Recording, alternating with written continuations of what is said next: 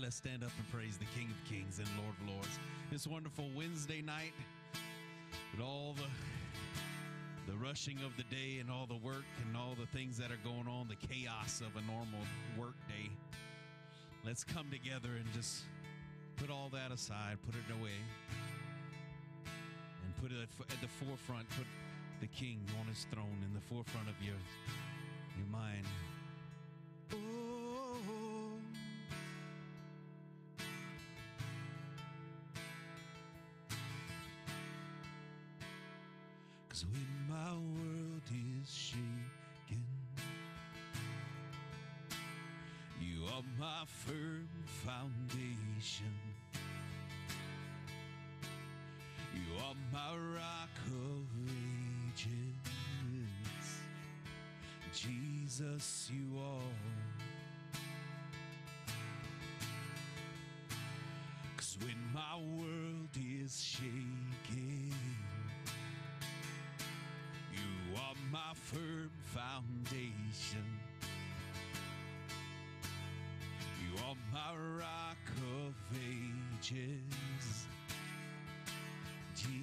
Jesus, you are.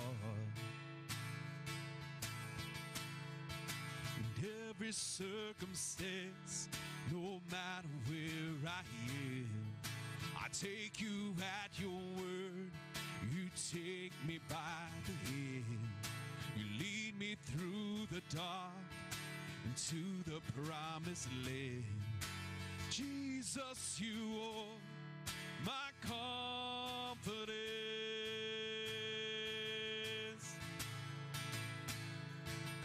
my heart is breaking, you are my strength unfailing. You are my light unfading. Oh, Jesus, you are. Cause when my heart is breaking, you are strength unfailing. You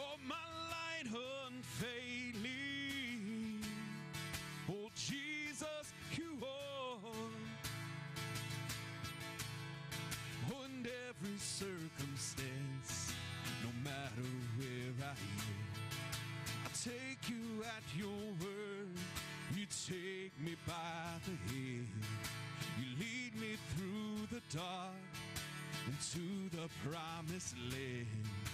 Jesus, you are my confidence in every circumstance, no matter where I am. I take you at your word. You take me by the hand. You lead me through the dark into the promised land. Jesus, you are my confidence. And what could ever stand against Jesus? You're my one defense. And what could ever stand against? Jesus, you are my confidence. And what could ever stand against? Jesus, you're my one defense. And what could ever stand against? Jesus, you are my confidence. Every circumstance, no matter where I am, I take you at your word. You take me by the hand. You lead me through the dark into the promised land. Jesus, you are my confidence. Jesus, you are my confidence. Just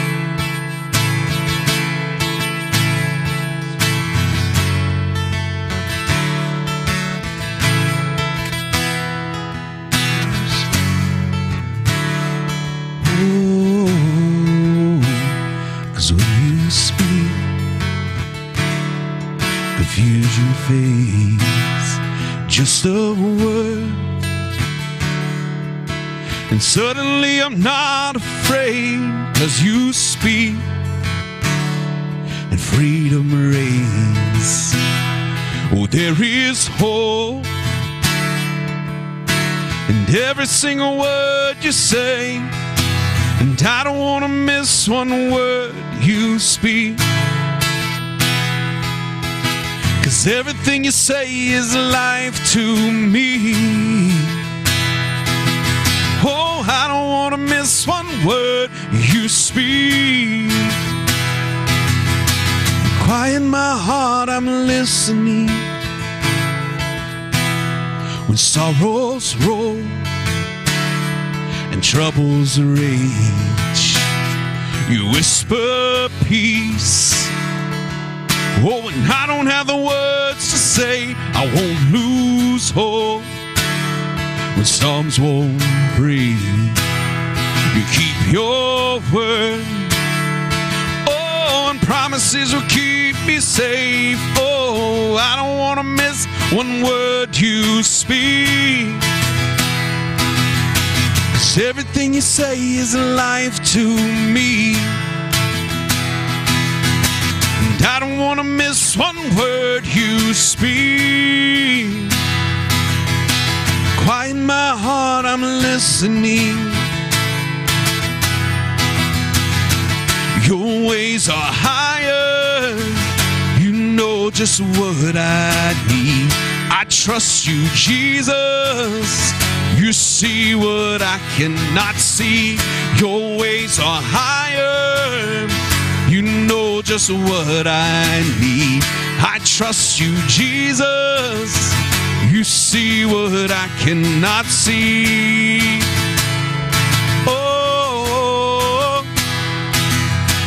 And I don't want to miss one word you speak. Cause everything you say is life to me. And I don't want to miss one word you speak. Quiet my heart, I'm listening. And I don't want to miss one word you speak. Cause everything you say is life to me. Oh, I don't want to miss one word you speak.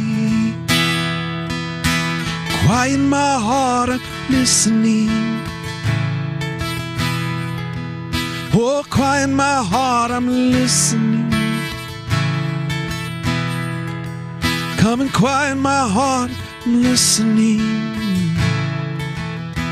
Father, we hang on every word that you say. Father, everything that you say to us, Lord, we it's life to us, Lord.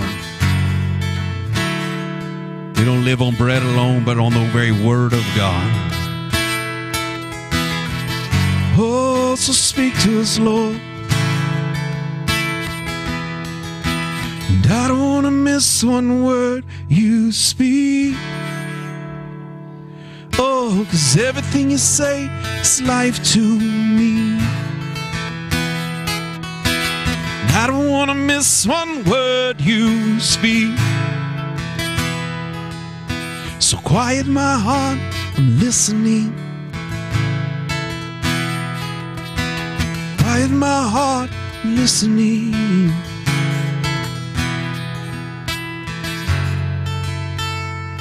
Only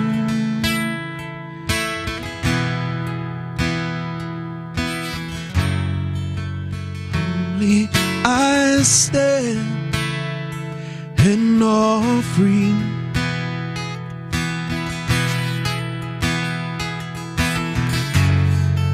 With open hands, Lord, I bring everything, Lord everything and nothing less. My best, my all. Deserve my every breath, oh my life, my soul. And I surrender, I surrender all.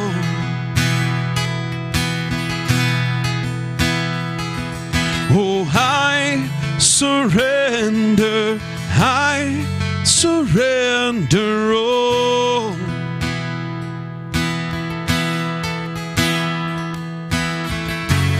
Lord, take control. Oh, I trust you.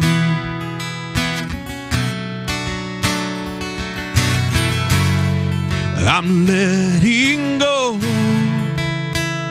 to give you everything, everything and nothing less. My best, my all. You deserve my every breath, my life, my soul. Everything and nothing less. My best, I give you my all. You deserve my every breath and my life, my every soul. So I surrender, I surrender all.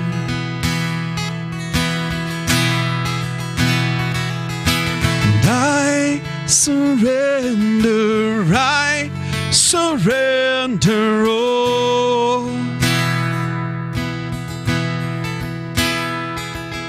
And I surrender, I surrender all.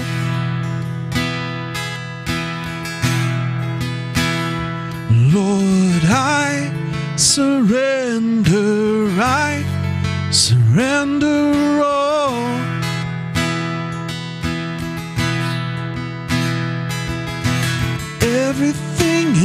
nothing less. Oh, everything nothing less. Oh, everything nothing less. My life is yours,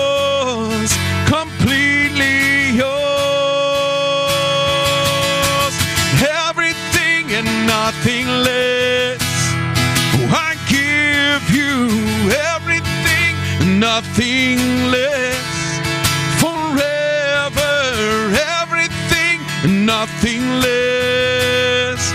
My life is yours, completely yours. Oh, everything and nothing less. I give you everything and nothing less. Forever, everything and nothing less. My life is yours. Oh, it's completely yours. My life is yours. Oh, completely yours.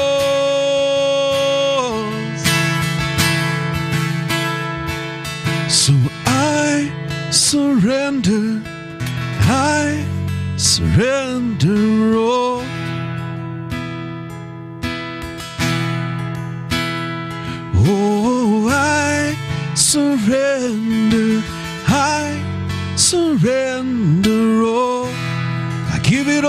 To you. Lord, I surrender. I surrender all.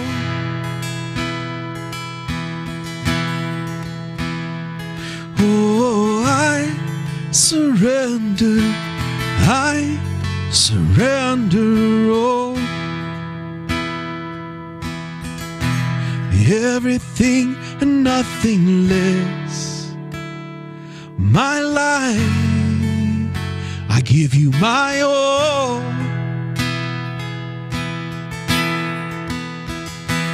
You deserve my every breath, my life, my soul. Everything and nothing less. I give you, Lord, my best. I give you my all. You deserve my every breath, my whole life, my every soul. Father, I surrender, I surrender all.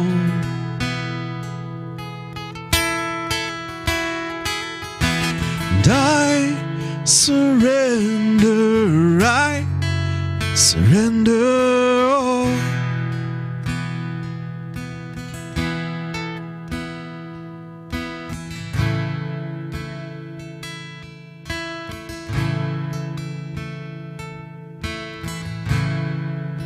So here is where I lay it down. Every burden, every crown. This is my surrender.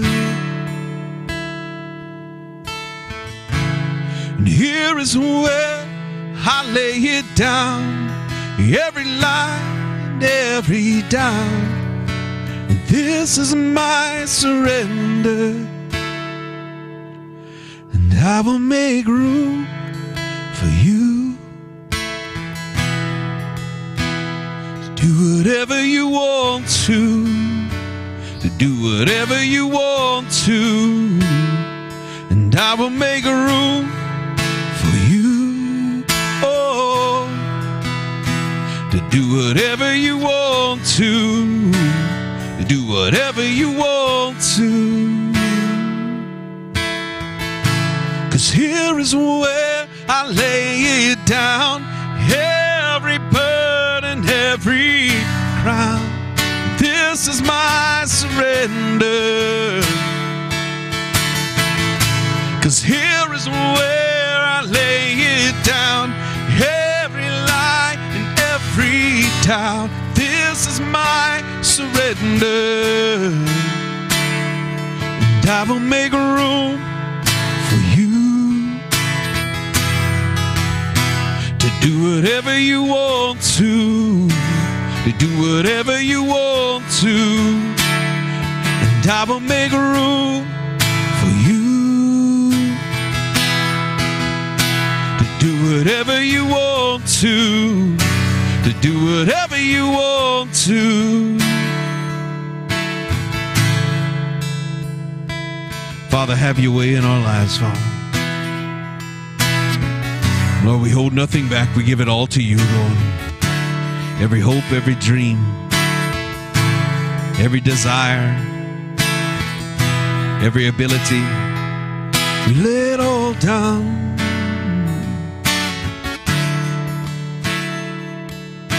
So shake up the ground of all my tradition.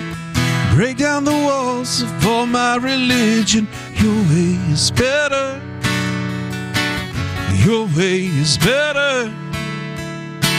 Shake up the ground of all my tradition.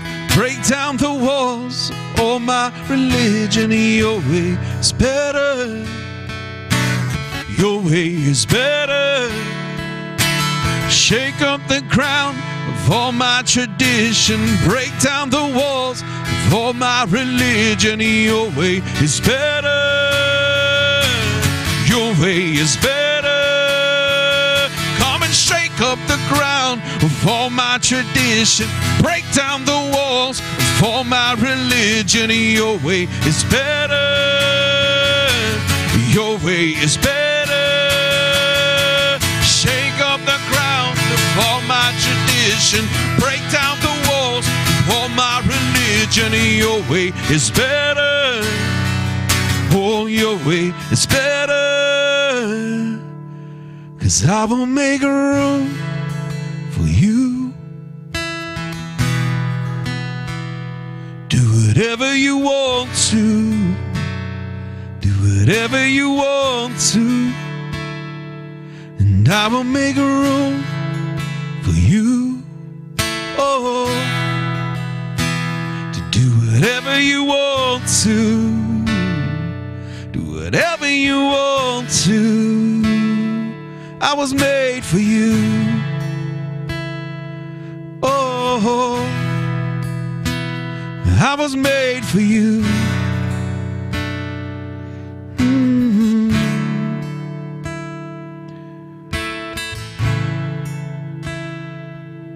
Have your way in our life, Father.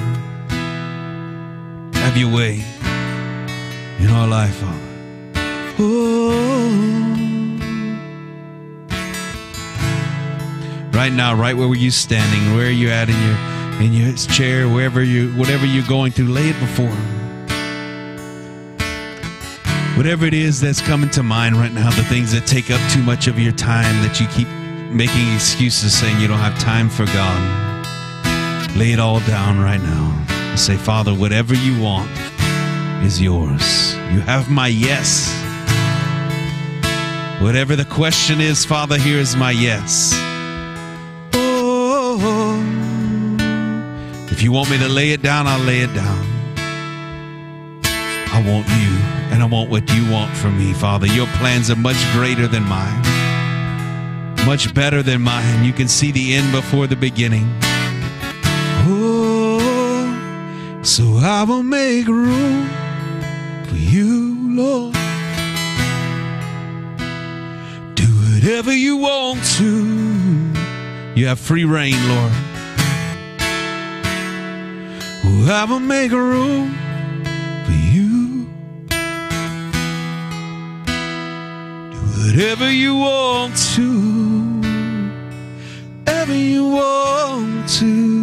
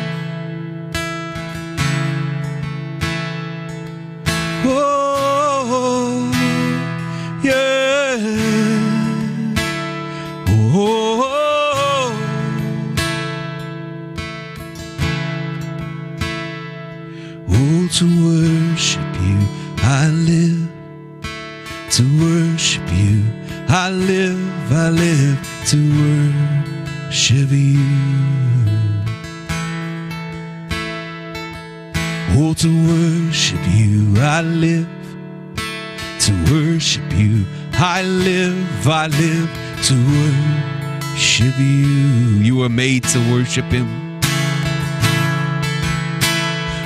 Oh, to worship you, I live. To worship you, I live, I live to worship you.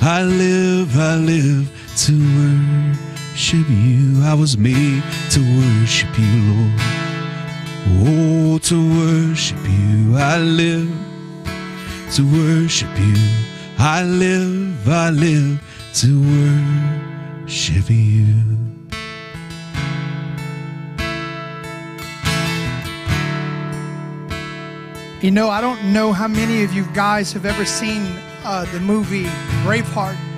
And listen, I'm not promoting it because there's a there's a short scene where a woman's topless. This is before I was serving Christ, but there was a there was a scene in that movie that as I was sitting there and I was just worshiping, uh, the words from that script flooded my heart. And so, just a brief summary. In the movie there's a tyrant king from England, and he's aggressively just taking territory.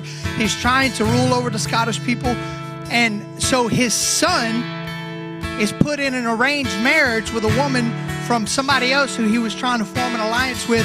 And he was very aggressively demonic if i could put it that way. He i mean his heart was black. He it was just, he was ruthless the way he treated people.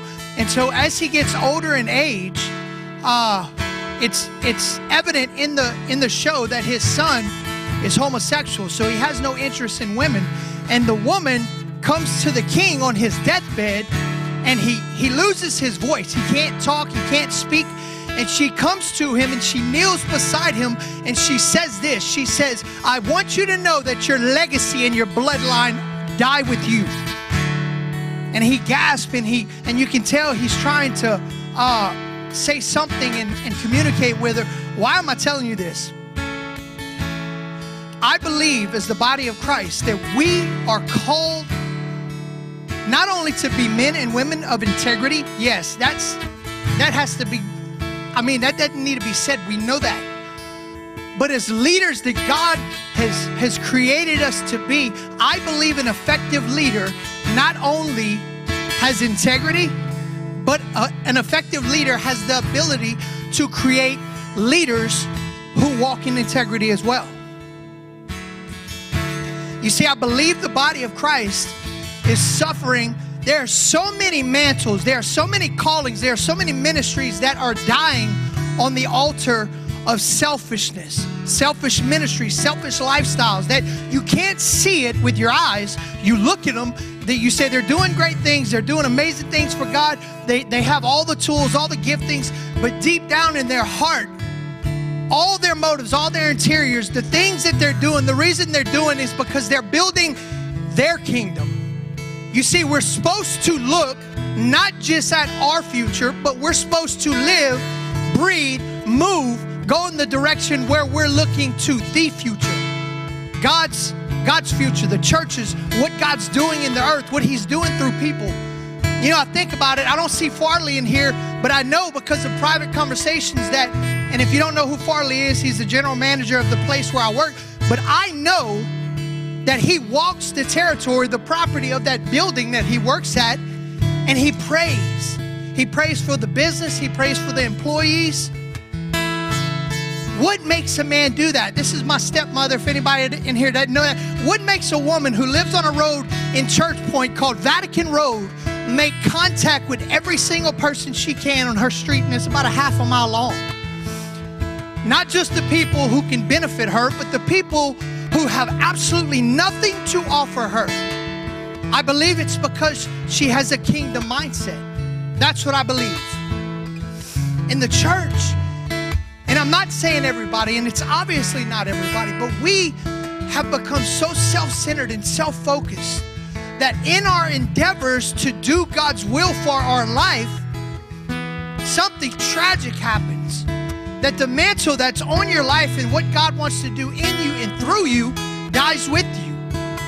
You know, I believe this. I believe any man or woman who endeavors to be a businessman or a woman, I believe if they're worth their salt, this is what I believe. I believe that they will be looking to have a business that thrives for generations after their past.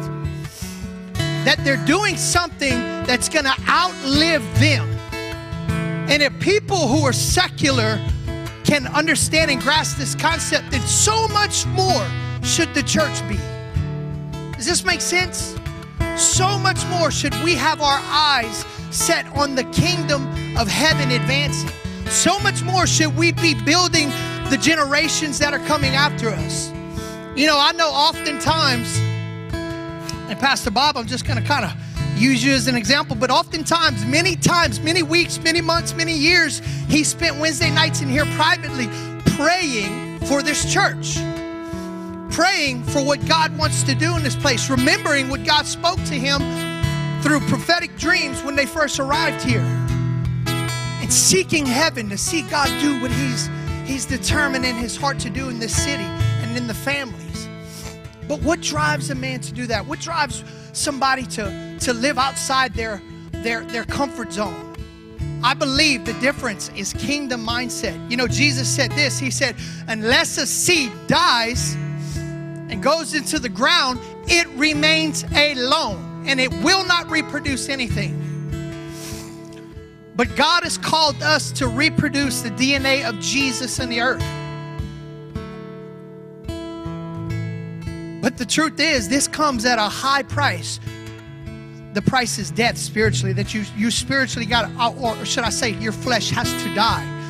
That we've got to be able to see past our ambitions, our endeavors, the things that we and look, it's good. We want to be aggressively uh, going after what God calls us to do and tells us to do, hyper focused and, and determined and full of uh, just all the drive that heaven can put in you. But if your motives are wrong, if our motives are wrong, then we may accomplish something in the next 10, 20, 30, 40, 50 years that we have here on earth. But how tragic it would be if what we accomplished died when we died. I think it's sad. I think it's I think it's a hard thing. It's a hard concept. But God has called us to do more. Let's pray real quick. Father, I thank you in the name of Jesus. Lord, I thank you for my church family. Lord, we thank you for, for Justin leading us in worship. And Lord, we just pray tonight that God, you would speak. Holy Spirit, I pray that you would deal with your people's hearts. God, deal with our hearts tonight. God, equip us and make us better. Strip us of all wrong motives, God, or blind spots that we just can't see. And Father, we thank you and we give you praise in Jesus' name. Amen. Well, welcome to Wednesday night. Uh, so happy to see you guys here. Justin, thank you. Always a blessing. If you want to shake somebody's hand real quick, you can. If you don't, you don't have to, but All right. So just to be clear, I'm not promoting going and watching Braveheart. If you do, watch it on VidAngel because there's one scene nobody should be looking at. So, but thank you guys for coming tonight. We love y'all so much. Uh, I know everybody's busy, everybody's got a lot going on, but I honestly think there's no better way to spend your time than in the presence of Jesus and listening to the Word of God. Amen? All right, how many people have your Bibles? Phones count, you're adults. You can use your phone. I tell the, uh, the students upstairs, I tell them, I say, who has your Bible and your phones don't count? I said, unless you can genuinely say that the reason you have your phone is because this is the Bible you prefer and that's why you have it on you. But you're all adults, so I believe if you use your phone to read the Word of God, then I trust your judgment. I believe you're doing that. Amen? All right. Let's jump to Philippians chapter 2 real quick, verse 3 and 4. If you got it, or when you got it, say, I got it. Got it. Anybody else? If you got it, say, I got it. All right. You probably all read this scripture, you've heard it. Uh, but it says this it says, Let nothing be done through selfish ambition or conceit but in lowliness of mind, let each esteem others as better than themselves. let each of you look out not only for his or her own interest, but also for the interest of others. Now, when I read that scripture, and, and probably uh, when you read that scripture, it's very evident that God has called us to be selfless in our pursuit, selfless in our endeavor, selfless in the things that we do. You know, but some people, and listen, children are a blessing from the Lord. I mean, I was a child of somebody. You guys were all children. Uh, most of us in here have children. And so it is admirable and it is, it is holy. It is acceptable. It pleases God that we raise our kids into the Lord. You agree with that? Absolutely. It is. But what if I told you that, let's say, let's say God puts uh, a couple of children in your path and there's there's one that's not necessarily as gifted as your kids or or they're uh, they're just kind of the social outcasts what is your immediate response to that? And i, I know uh, some of you you probably don't have young kids anymore but what's your immediate response to that? Because we we tend to think or we tend to feel you know i need to do right by my children and i'm doing my job and i say amen we do right by our kids we do right by uh, the responsibilities we have the people in our life that is God's will that we do that. But there's something that happens to a man or a woman that gets in the presence of God, and God starts to peel back the layers in your heart. He starts to deal with you. I mean, I'm telling you, we, and this is not just in the church, but this is in our personal lives, we are called. The best way I can describe it is this. So, if you saw yourself in the spirit, I would say, and you might laugh at me, but I would say you should look something like this. What that represents is it represents that there's somebody in your life that's pulling you up, but it also represents, in the other hand, you've got somebody else and you're pulling them up. It's, it's symbolic of raising people up, whether it be in the ministry, whether it be in your workplace, whether it be at a baseball game, whether it be at a dance recital, that our eyes are always set. We're always intentionally looking for opportunities and motives that are pure, but to raise people up, to help them to step into what God's called them to step into, even if nobody sees you do it. You know, I saw a video uh, recently on Facebook, and it was it was phenomenal. But it was about a guy who was he was he was born into the occult. He was from Africa or somewhere like that. But I mean, his whole story about how he was born was just so phenomenal. His mom couldn't have, she had six girls. She seeks out this witch in the, in the woods and she has to do several seven day fasts and sacrifices to this witch for this person to even see her. And, and the, the witch that she sees tells her something like this. She says, Look, I see it. I see there's a son. You have a son. But if I do something to help you bring him forth, He's going to cause problems for our, our I guess, our coven or, or our group of witches or whatever territory they had. But she was desperate and she goes through all the things. And this boy, he, he was born, and for 24 years of his life, he was, I mean, the day he was born, he was offered up to marry this six year old witch who, who supposedly thought she brought him forth. But this, they marry him to this witch, and he spends 24 years of his life in the occult. He's a, he's a witch doctor. He does all the stuff that you would imagine they do, helping people do demonic, just crazy.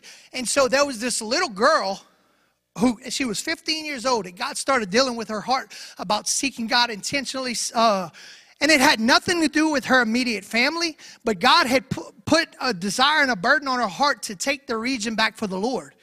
And so, after several fasts, after, after uh, a multitude of days, praying six to seven hours a day, God gave her, He gave her wisdom, He gave her uh, structure, He gave her order, and he, said, she, he said, Okay, I want you to go after this person. I want you to break this thing off of his life, and it's for my purposes.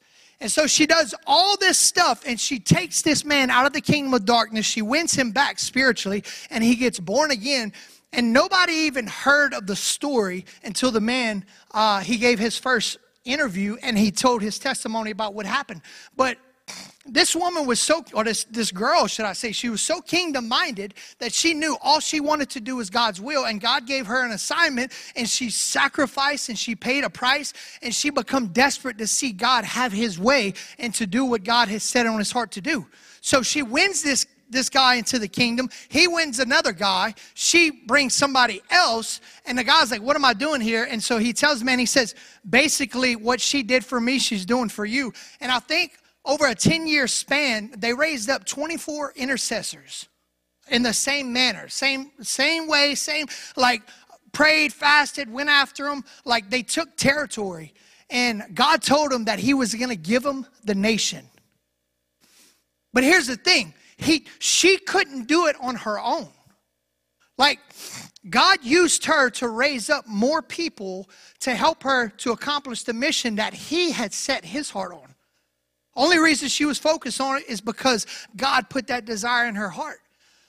But I, and I think he condensed the testimony, but I can't imagine the things this young girl, 15 years old, that she she gave herself over to laboring in prayer and, and whatever else she did to make this happen but that's what i call selfless christianity that she had vision that god gave her for the future and she went after it and she attained it if you have your bible let's go to numbers 27 verses 15 through 23 i want to read about joshua and moses real quick so most of you know that Moses he he handed on the baton, or is that how you say it? Baton, baton, baton. He handed it over to Joshua, but it came. So right before God instructed him to to do that, to to bring Joshua up, basically to hand over the ministry. So Joshua and Aaron, they get frustrated because the people of Israel are being, I mean, they're just so hard headed. Y'all know the story. Y'all know all the stuff they were doing. And God instructs him. See, they're hungry, they're thirsty. God instructs Moses. He says, Go to the rock and speak to it. But because he, he got frustrated with the people, I mean, I don't, they were probably driving him nuts. And they, they, they, they were so aggravating to him that he takes his staff and he strikes the rock. So he strikes it and the water flows. God still does that. And but God tells him, he says, he says, I want you to do this, I want you to do that. And by the way, they're going to go into the promised land, but because you disobeyed me, you can't come. And this is where we pick up. I want to I want you to hear what Moses' response to that was. So in verse 15, it says this Then Moses spoke to the Lord, saying this. Let the Lord, the God of the spirits of all flesh, set a man over the congregation who may go out before them and go in before them, who may lead them out and bring them in, that the congregation of the Lord may not be like sheep which have no shepherd. You see, God gets all up in Moses' face and he gives him a solid blow. Hey, by the way, you're not going into the promised land because of your disobedience. Moses could have shifted he could have blamed shift. He could have argued with God. Looked at, I mean, I know God, it would, but you see how they are. You wanted to kill them. I'm the one who talked you out of it. All those things. But Moses didn't do any of that. The only thing that was on his heart, the only thing that was on his mind is he had this heavy concern. He said, But what about the people? God, raise up a man that can go before the people, that can come and go, and so they won't be like sheep that are scattered without a shepherd. Moses could have been offended. He could have been, God, all this stuff I did, all the things I went through with these people, and I can't even enter the promised land. Probably would have been me, to be honest with you. I'd have soaked and cried and fussed and, and like, I mean, think about that. Really put yourself in the in the desert with, with Moses and all these millions of people and all their frustrations. They're bickering, they're complaining, all the stuff that God did. Split the Red Sea, He sent the plagues, water from a rock, manna from heaven, quail out of nowhere. Like He's seen God do all this stuff, and He put in all this time with these people, and God says, By the way, you're not going in. If we can be honest, if we can be real, probably most of us would have been like, Are you kidding me? Like, are you kidding me, God, for that one mistake? But that's not what Moses did. Moses said, Set a man before the people so the congregation will not be like sheep who don't have a shepherd. I call that kingdom minded, selfless Christianity. And I believe we as the church are called to the same thing in every aspect of our life. And the truth is, most of us, if not all of us, probably get this right a lot of the time. But it's not how many times we get it right, Because that doesn't change the times that we get it wrong, the things that we can hinder, the plans that God has. When we're looking at situations and circumstances with temporal eyes, we're looking at it with fleshly minds, we're looking at it. You think preachers and evangelists and pastors and apostles and, and teachers and Christians, you think just because they're doing the ministry that there's no room for selfishness? There absolutely is. I've done it myself a hundred times. James, I'm going to use you as an example. Is that okay? Me and James talked last week, and I, I um, so much potential in this man. I, I, I trust him as much as I trust anybody, and I just, his love for God's so deep. And so last week I told him, I said, hey man, when are you going to come up and give your testimony to the youth? And so for an entire week, he struggled with that. And I didn't know why until about 20 minutes ago. He comes walk up to me while I'm worshiping and he says, This is what he says to me. He says, Tiger, whenever you're ready, I'll do it. He said, I just had to make sure that I'm doing it for those kids and not for my own glory. He took a week to weigh that. Pastor, huh, if we would all walk that way with every decision, every person in our life. That's what the man said to me. I don't know if y'all saw him walk up, but I was like, gosh, like, I want to be more like James. I mean, I want to be like Jesus, but he was a pretty good example of it to me. Uh, this is my opinion. That selfless Christianity, that we, we have sight that exceeds our physical capability to look and assess with our own eyes, with our I, look, I can barely sometimes see past the next day. And I certainly have been guilty of doing things with the wrong motives. Most of you have probably heard me tell this story. I told it to my coworkers today. Um, but it fits, so I'm gonna just put it. I was I was, me and my cousin were trying to help another cousin. Long story short, he had everything working against him. So we were going to pay for his TWIC card, pay for his boots, do everything we could do to get him offshore. We were going to, we were going to get up under him and, and raise him as high as we can to give him the opportunity to go and make some changes in his life. And I was so pleased with myself. I was so excited. But I laid on my bed and the Holy Spirit asked me a question that wrecked me. I'll never forget it.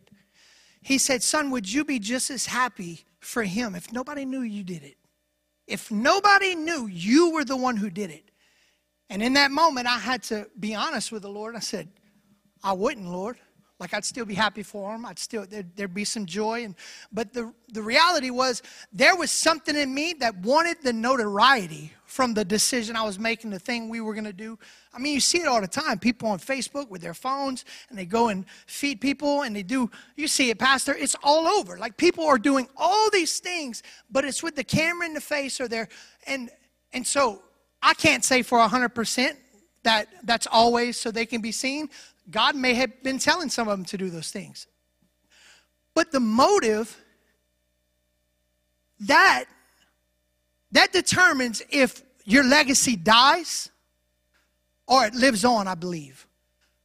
Because if Jesus said, unless a seed falls into the ground and it dies, it will remain alone. So if we do things out of flesh, out of selfish ambition, out of the wrong motives, if we're not really looking to the next generation, if we're really not concerned about the kingdom of God, we're only concerned about the, the room that we have in the kingdom of God, we're going to redecorate. This is going to be the best looking room in the kingdom. Uh, does that make sense? I don't know if that's a good analogy, but my room, I don't care about the rest of the house. How does my room look? Am I impressive? Do I have the right light fixtures? Do I have nice pictures on the wall? And that may not fit what I'm saying, but you get it. Like, are we more concerned with what we're doing without being concerned with what He's trying to do in the earth? I know people like that, and you can see it all over their life. You can follow them, you can watch them, and if you look long enough and you pray hard enough, you will see that yeah they may be doing something that's that's good and god still uses it and he still ministers to people but that thing has no sustenance at the end of their life. Wood hay or stubble. And i don't want to be that guy. I don't want to be the person that is that is absolutely has no sustenance to my life. You know paige i'm going to use you for an example. This is my coworker. Everybody say hi paige. So So, in the department that we work in today, uh, it's, it's the receiving department at Evangeline Maid. And so I was the only one certified to use the forklift, where there's so much going on in that department that they got Paige and they have another young lady, and we've been uh, trying to get the department back in order. But I'm the only one who's certified. But the intentions of our safety manager was to train them, to get them trained. But it's been so busy. Uh, every time we get a little time, something else goes on. And so there's never been an opportunity for the girls to get trained on the forklift. Well, I was I was putting something up, and Gina comes walking up to me, and I knew she had already taken her her her physical test, and she was just ready for about ten minutes of training on the forklift. And we were talking about, yeah, well, you know, maybe we can get it tomorrow, maybe we can. And I said, wait a minute. I said, we're doing this right now. So we go, we find a safety guy. He was like, absolutely, we did it. When we were done with that, he gave me the paperwork. I gave it to Paige. I said, you need to do this today because we're going to get you trained tomorrow. Why am I telling you guys that? Because my job, this is selfish right here. My job, if all I did was go there for my own purposes, all I want to do is I want to climb the ladder and I could care less. Matter of fact, it's to my benefit that they don't learn the forklift because it makes me look better. Because I'm efficient in something that they can't do. That's selfish Christianity. This is day to day life. These are just things that I go through. But my goal is to grab them because I have opportunity to hold them by the hand. And if there's an area where I can pull them up, that I do that, and vice versa. She does the same for me. She's very well trained on computers, and so I have had minimum time working on a computer. But she has she has done the same. Hey, you want to do these? You want to create these POs? She has helped me, and the same thing with Gina. What am I trying to say? Our life should always consist of we're looking not just at our family members, not just at our children, right? Not just at our, our mom or dad, our, fa- our brothers, our sisters, our best friends. We're not just looking to extend a helping hand to those who we have great affections for, but we're looking for any opportunity to take somebody by the hand and push them into the destiny that God has for them to make them better, some way, some shape, or so forth. Everybody has a next level. Not everybody's trying to get there, but that's not for us to judge. We can at least try, right? We can at least try. We can look at the people that nobody else sees potential in, right? And we can say, God, there's something in them that you want to do. How can I be assistance? What can I do? How can I serve? In what capacity to help this person to get them ultimately to salvation and living out selfless Christianity? That way, your kingdom is being advanced. That's why the New Testament church exploded the way it did because they were all willing to die for their faith. And if they're willing to die for it, they died to everything else. They were, they were all about the Father's business. And I believe when we live sacrificially in obedience, that's when God can place something on us and move something through us to further His kingdom, that His glory may be seen in the earth. You know, it may be that person that you never think of, that you help, that you, you, you, you stretch a hand out, and you, you do something that uh, you normally wouldn't do, and I don't have a good example, but you know what I'm saying. That very person may be the reason that somebody dear to you who's not serving the Lord might end up coming into the kingdom. But we can't see all that stuff. And we can't do it because that might be the case with the wrong motives. I, boy, they got something that happened to me today, and I can't share it yet. But I'm going to share it with y'all one day. Just know it was good. It was a great example. All right, let me finish reading. Whew. All right. Verse 18, and the Lord said to Moses, Take Joshua the son of Nun with you, a man in whom is the Spirit, and lay your hand on him, set him before Eleazar the priest and before all the congregation, and inaugurate him in their sight. And you shall give some of your authority to him, that all the congregation and the children of Israel may be obedient. He shall stand before Eleazar the priest, who shall inquire before the Lord for him by the judgment of the of the Urim. Urim, I think that's how you say it. And at his word they shall go out, and at his word they shall come in, and at his word they shall come in, and all the children of Israel with him, all all of the congregation. I might need glasses. Not yet though. So God, He responds in basically, and this is just a little paraphrase. Moses is like, raise somebody up. Come on, Jesus, don't, don't leave them by themselves. They can't be left alone. And God responds immediately, like, absolutely. That is my plan. That is my will. That is my purpose. You know, Noah, I don't know what your day to day life looks like, but who are you pulling up? Who are you grabbing by the hand? Because what will happen is the enemy will come and hit you with a, a two piece, a three piece uh, uppercut. Like you will get so whacked by life that you, by default, you're, you're looking in. And of course you are, like you're, you're going through stuff. I understand that. But he will get you so distracted and so self consumed that you can't see past yourself. And there might be a hundred opportunities that cross your path in a month's time to just do a little something that serves a great purpose in somebody's life. But you're so consumed with your circumstances, your situation, you can't even see it, much less consider it. But God has called us, He's called us to be people who have vision like I said earlier, not just for Jordan's future, but vision for the future of the kingdom, advancing. Like when we pray in that prayer room on Sunday mornings, one of the things we pray is this we say, God, I don't know what you've got 5, 10, 15, 20, 30 years down the road for this church, but you do. And God, we pray you do it. We pray you do it, God. Now, we can pray for a move of God for us to experience, for us to enjoy. I can't really ever say that I've actually been part of a true revival. I know Pastor Bob has, and some of you in here may have, but I've never seen the only genuine revival I've seen is the revival in my life and close friends and people that God has brought into the kingdom. But a corporate, massive revival, I've never seen one. I've read about them. I know uh, it's, it's amazing, and we want God to do it. But why? Is it because we want to feel and experience? And I'm like Andrew.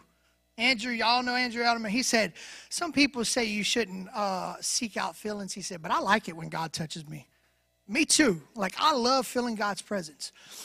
But if my motives don't supersede that, that feeling, that encounter, that experience, if I'm praying God send revival because I want to have a Holy Ghost party and I want to see a couple people come into the kingdom, but I really just want to see Life Church filled and people uh, serving Jesus, and that's it. Right now, right here, do it now. But I have no vision for the future. Right? If I go to a job or I enroll my kids in sports, if I decide I'm going to be a coach to one of my daughters, if they go play softball, I'm going to be the coach but it's only because I want my daughter's team to win so she can have an experience that I know is just going to fill her heart with so much joy. But that's it. I never say, okay, God, I have this opportunity. I can coach her team. But God, what do you want to do in those other kids? Because guess what? My, my daughter wants to play second base, and this other little girl wants to play second base. The flesh says, I want my daughter to get it. And it's natural. Like we want our children. But, but the Spirit says, what does God want to do in that other one? A book called Rees Howells Intercessor, he talked about, and I don't want to rabbit trail too much, but he talked about he was he was becoming so surrendered to God that God would even say you have no rights at all. That means that if you come and there's a job and you want the job and another man wants the job that you have to give it to him because his needs are greater than yours if the Holy Spirit says so. That we're even in the place that we can hear God speak to us in that manner that we could say, Absolutely, Lord. But life is so hard, right?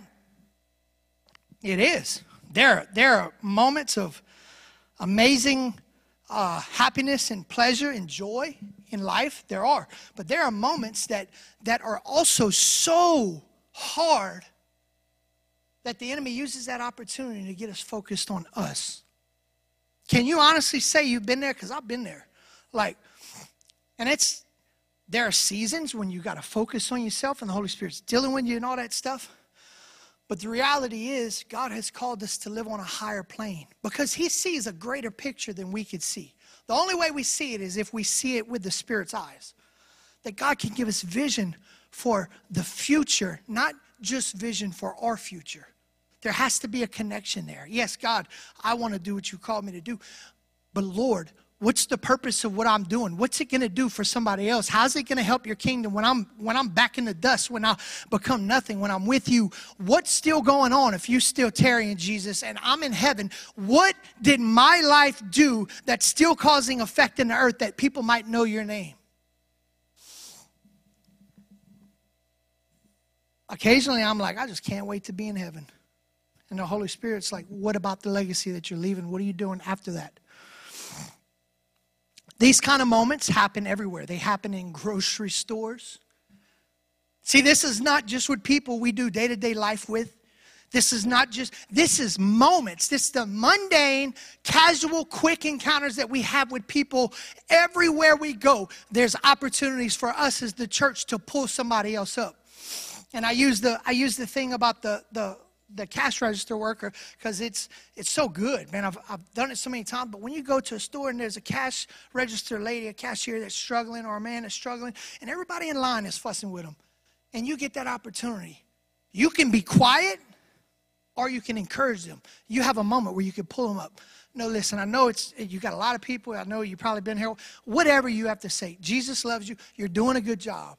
I appreciate you. Whatever it is, those little moments pull people up you know, I don't know which way is true, which way is false, but I'm going to tell y'all a little story. Two mornings ago, uh, I, I passed up a high school on my way to work in, in rain, and I get on the interstate, Pastor, and immediately a rain cop pulls me over. I was like, bruh, I can't afford no ticket. So the cop comes, and before he can even get to my door, I stuck out my hand to shake his hand. And it kind of caught him off guard. He shook my hand asked me for my license, registration, proof of insurance, all that stuff. He said, You know, you were doing a 45 and a 25? I said, Man, I said, Was it in front of the school? He said, Yeah. I didn't know I was doing it. I just know that was the speed limit there, so I assumed. He said, I'll be right back in a minute. I said, All right, man, appreciate you. He comes back, he gives me a warning. I was like, I was expecting a ticket. Like I was guilty. Like I for sure thought he was about to give me a ticket. He didn't. He said, Look, I'm going to give you a warning. Uh, slow down have a good day. I said, Thank you so much. And so I'm driving away, and I, sometimes I, I tend to be uh, a negative Nancy. The first thought I had was, He didn't give me a ticket because he didn't want to do paperwork. That's what I thought. And then I kind of got a little rebuke in my heart from the Lord, and it, was, and it was like, Well, maybe that moment that I had, because cops probably deal with hostile people giving out tickets. They probably get uh, very aggressive people. They honestly, every time they pull somebody out, they don't know if somebody has a gun. So it might have shocked them that I had my hand out and I was so polite and I told him thank you. And maybe, maybe that little encounter pulled him up just a little bit. Maybe he was like, I don't know if I want to be a cop no more, man. And I would have been his last stop. Maybe he was being discouraged, and maybe not. But maybe, right? Maybe so. And just that little moment where I shook his hand instead of being arrogant, arguing with him, asking him to, to see the radar, because I've done that too. Can you show me the radar? And I'm not proud of it. I have. But like, maybe that little moment did something inside of him where I got an opportunity to pull him up. Or you go to a dance recital of your kids and they got one kid that's just not great, but you're so hyper focused on your kid doing well, you forget to, hey, you did, you did good. Maybe they know that they suck. But you encourage them, hey, Good job. You did great. Like you tried hard. The moments and the opportunities that we have as believers, and yes, this is this is for everything. This is for life. This is for ministry. This is for the trips to the grocery store. This is when your kid's on a, a team. This is when you're in a if you're in school, it's that. It's when you're at work that we get out of the place where we're completely consumed with selfishness and we start moving in selflessness.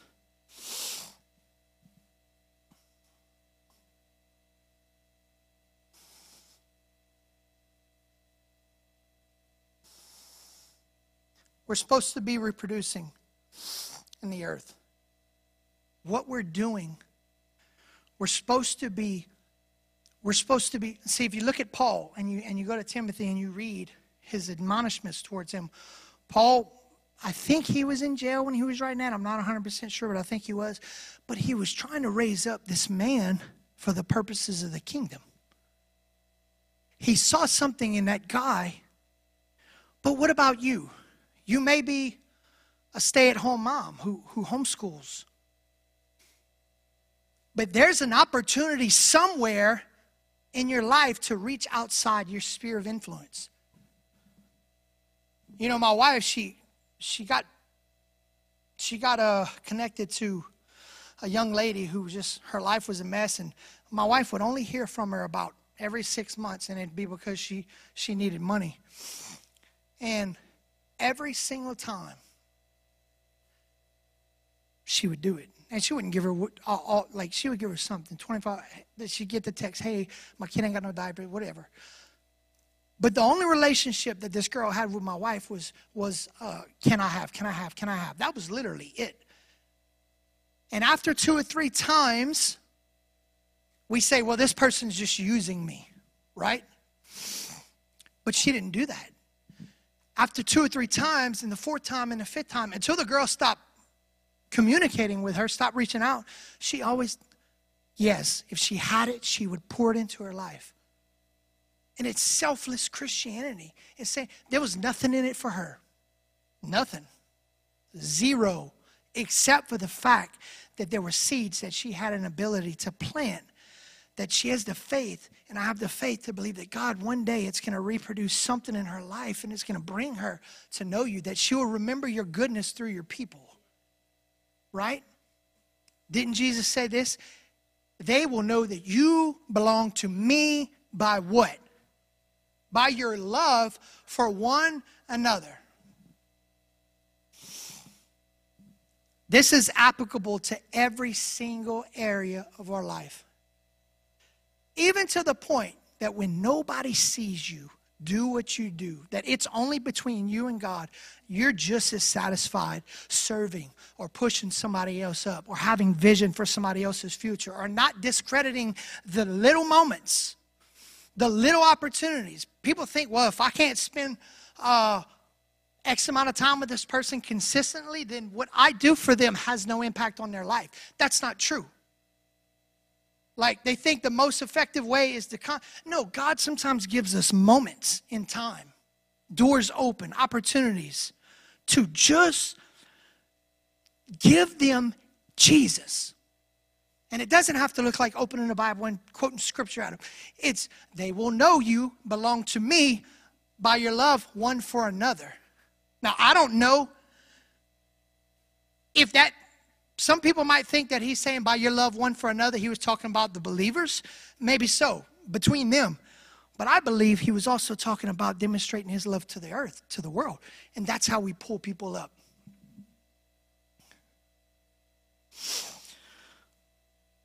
Our ambitions should be higher than our existence, if that makes sense.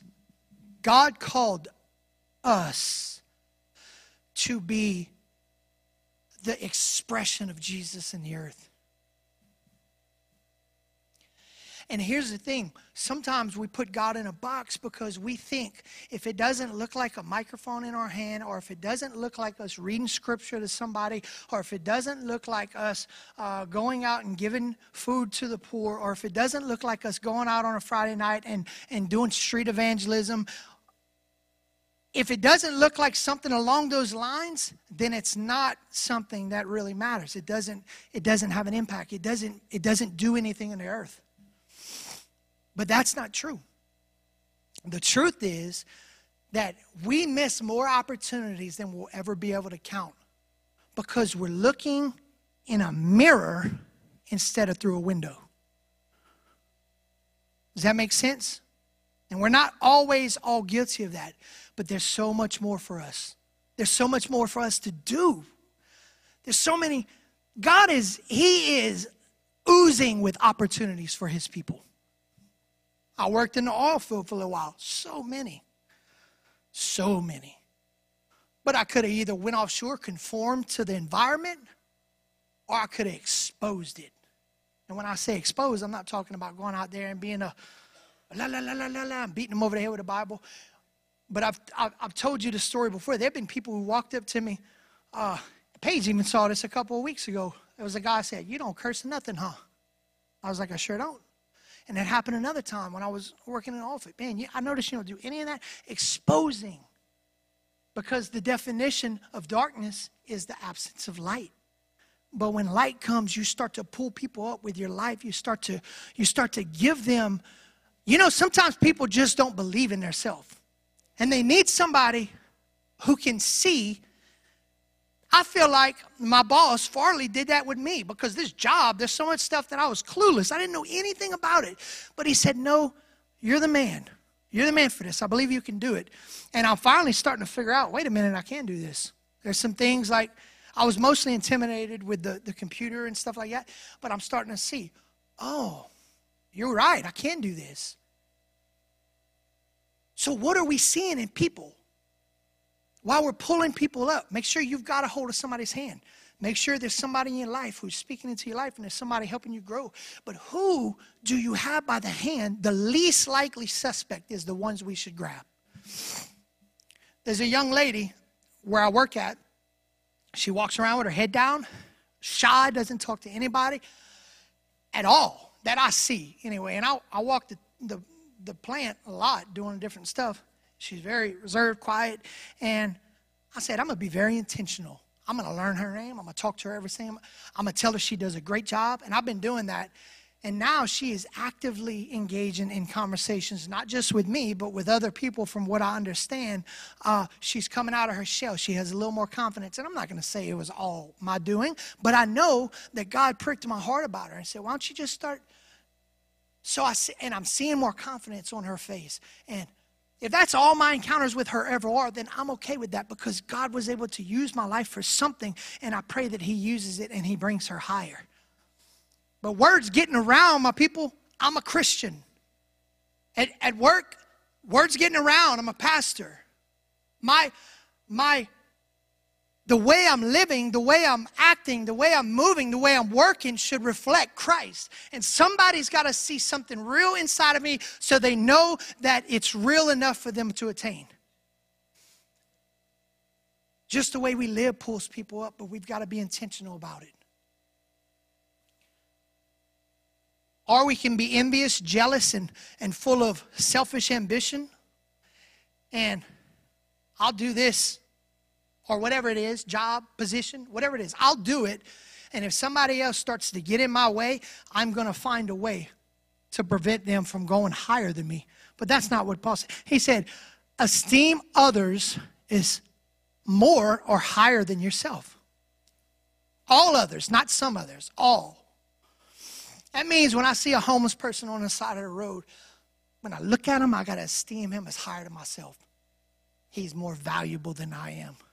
Not that he is in, in Jesus' eyes, I'm not saying that. But to me, it's worth it to do something to go out of my way to try to push him towards the Lord. Some way, shape, or form. It's always worth it, whoever it is. Y'all with me? We we're supposed to be taking territory. That, that young lady, 15 year old, Pastor Bob, she had a vision. And I don't know how long it took her. I think it was a five, 10 year span that they had accomplished this stuff. But she had vision. God said, I want you to take territory. And so she lived in such a way that she gained this crazy authority and started winning warlocks and witches to Jesus. And then they started multiplying. And the Lord said, I'm giving you these regions. That's what He told her. We, I should be taking territory, but there's no way I can do it by myself. And I better be looking for somebody somewhere who has a desire, whether they have a desire or not, that has something inside of them that Jesus is like, hey, this moment, do this right now because I see farther than you see. I see more than you see. My capabilities are much higher than yours. We better be raising up people who can take territory likewise. Because that's what this thing is. We love Jesus with all our heart. We were saved from a, a horrible destiny apart from Him. And now he's called us to reproduce in the earth. But reproducing stops when the seed is alive instead of dead. And not the seed of the word. I'm talking about us spiritually. If we if we our flesh is alive, at any moment in time, in any motive, in anything we, did, we endeavor to do, if it's us and our motives are wrong and we're alive, then that seed is alive and it will not reproduce. Or better, worse, it'll reproduce false converts or people who will later on be wounded by no telling what. God's called us to raise people up. Whether we in ministry, whether we're in a workplace, whether you're a babysitter, whether you work at Walmart, if it's your wife, your husband, your children, your children's friends, the awkward kid down the road, the really aggravating one. Ask me and my wife how we know. This little girl, bro. Like she would do the most. Like she was so and I, when I see her, every time the Lord still look past all that because I see her future and you don't. She, she got her job at like Sonic or Dairy Queen or something, and I'll see her walking every now and then. Hey, need a ride? And she, no, I'm good, thank you, because she lives right by our house. But looking past the very aggravating kid that she like absolutely like, you want to kick this kid. I'm just, you really do. Like, y'all ain't met her. Like, rude, arrogant, snotty, walk right in your house without knocking. And she ain't been nowhere around, Pastor. I ain't seen her for four days, and all of a sudden your door open and it's her. She walks in. I think she went to the fridge. Like one of those kids that you can look past that stuff. She probably would not go to the fridge, but it was funny. But like one of those, one of, and you can look past that. You can look past your experience and you can see with the eyes of heaven and you can move accordingly. You with me? I'm just going to pray for us. I'm closing. Father, I pray in Jesus' name tonight, Lord, that our hearts would be just, Lord, that we would be molded and, and pliable in your hands, God. Lord, I pray that you give us eyes to see those moments that we can't. Because, Jesus, I know that I can't see those opportunities and those moments without your help. Holy Spirit, you are the one who whispers to our heart. You're the one who directs us. You're the one who guides us. You're the one who leads us. And Father, I pray you lead us into selflessness. God, teach us to die to the flesh and teach us to live in Christ. God, give us a heart that reflects your heart on the earth. Lord, we love you so much. God, I thank you for working in our life and we bless you in Jesus' name. Amen. Y'all be blessed.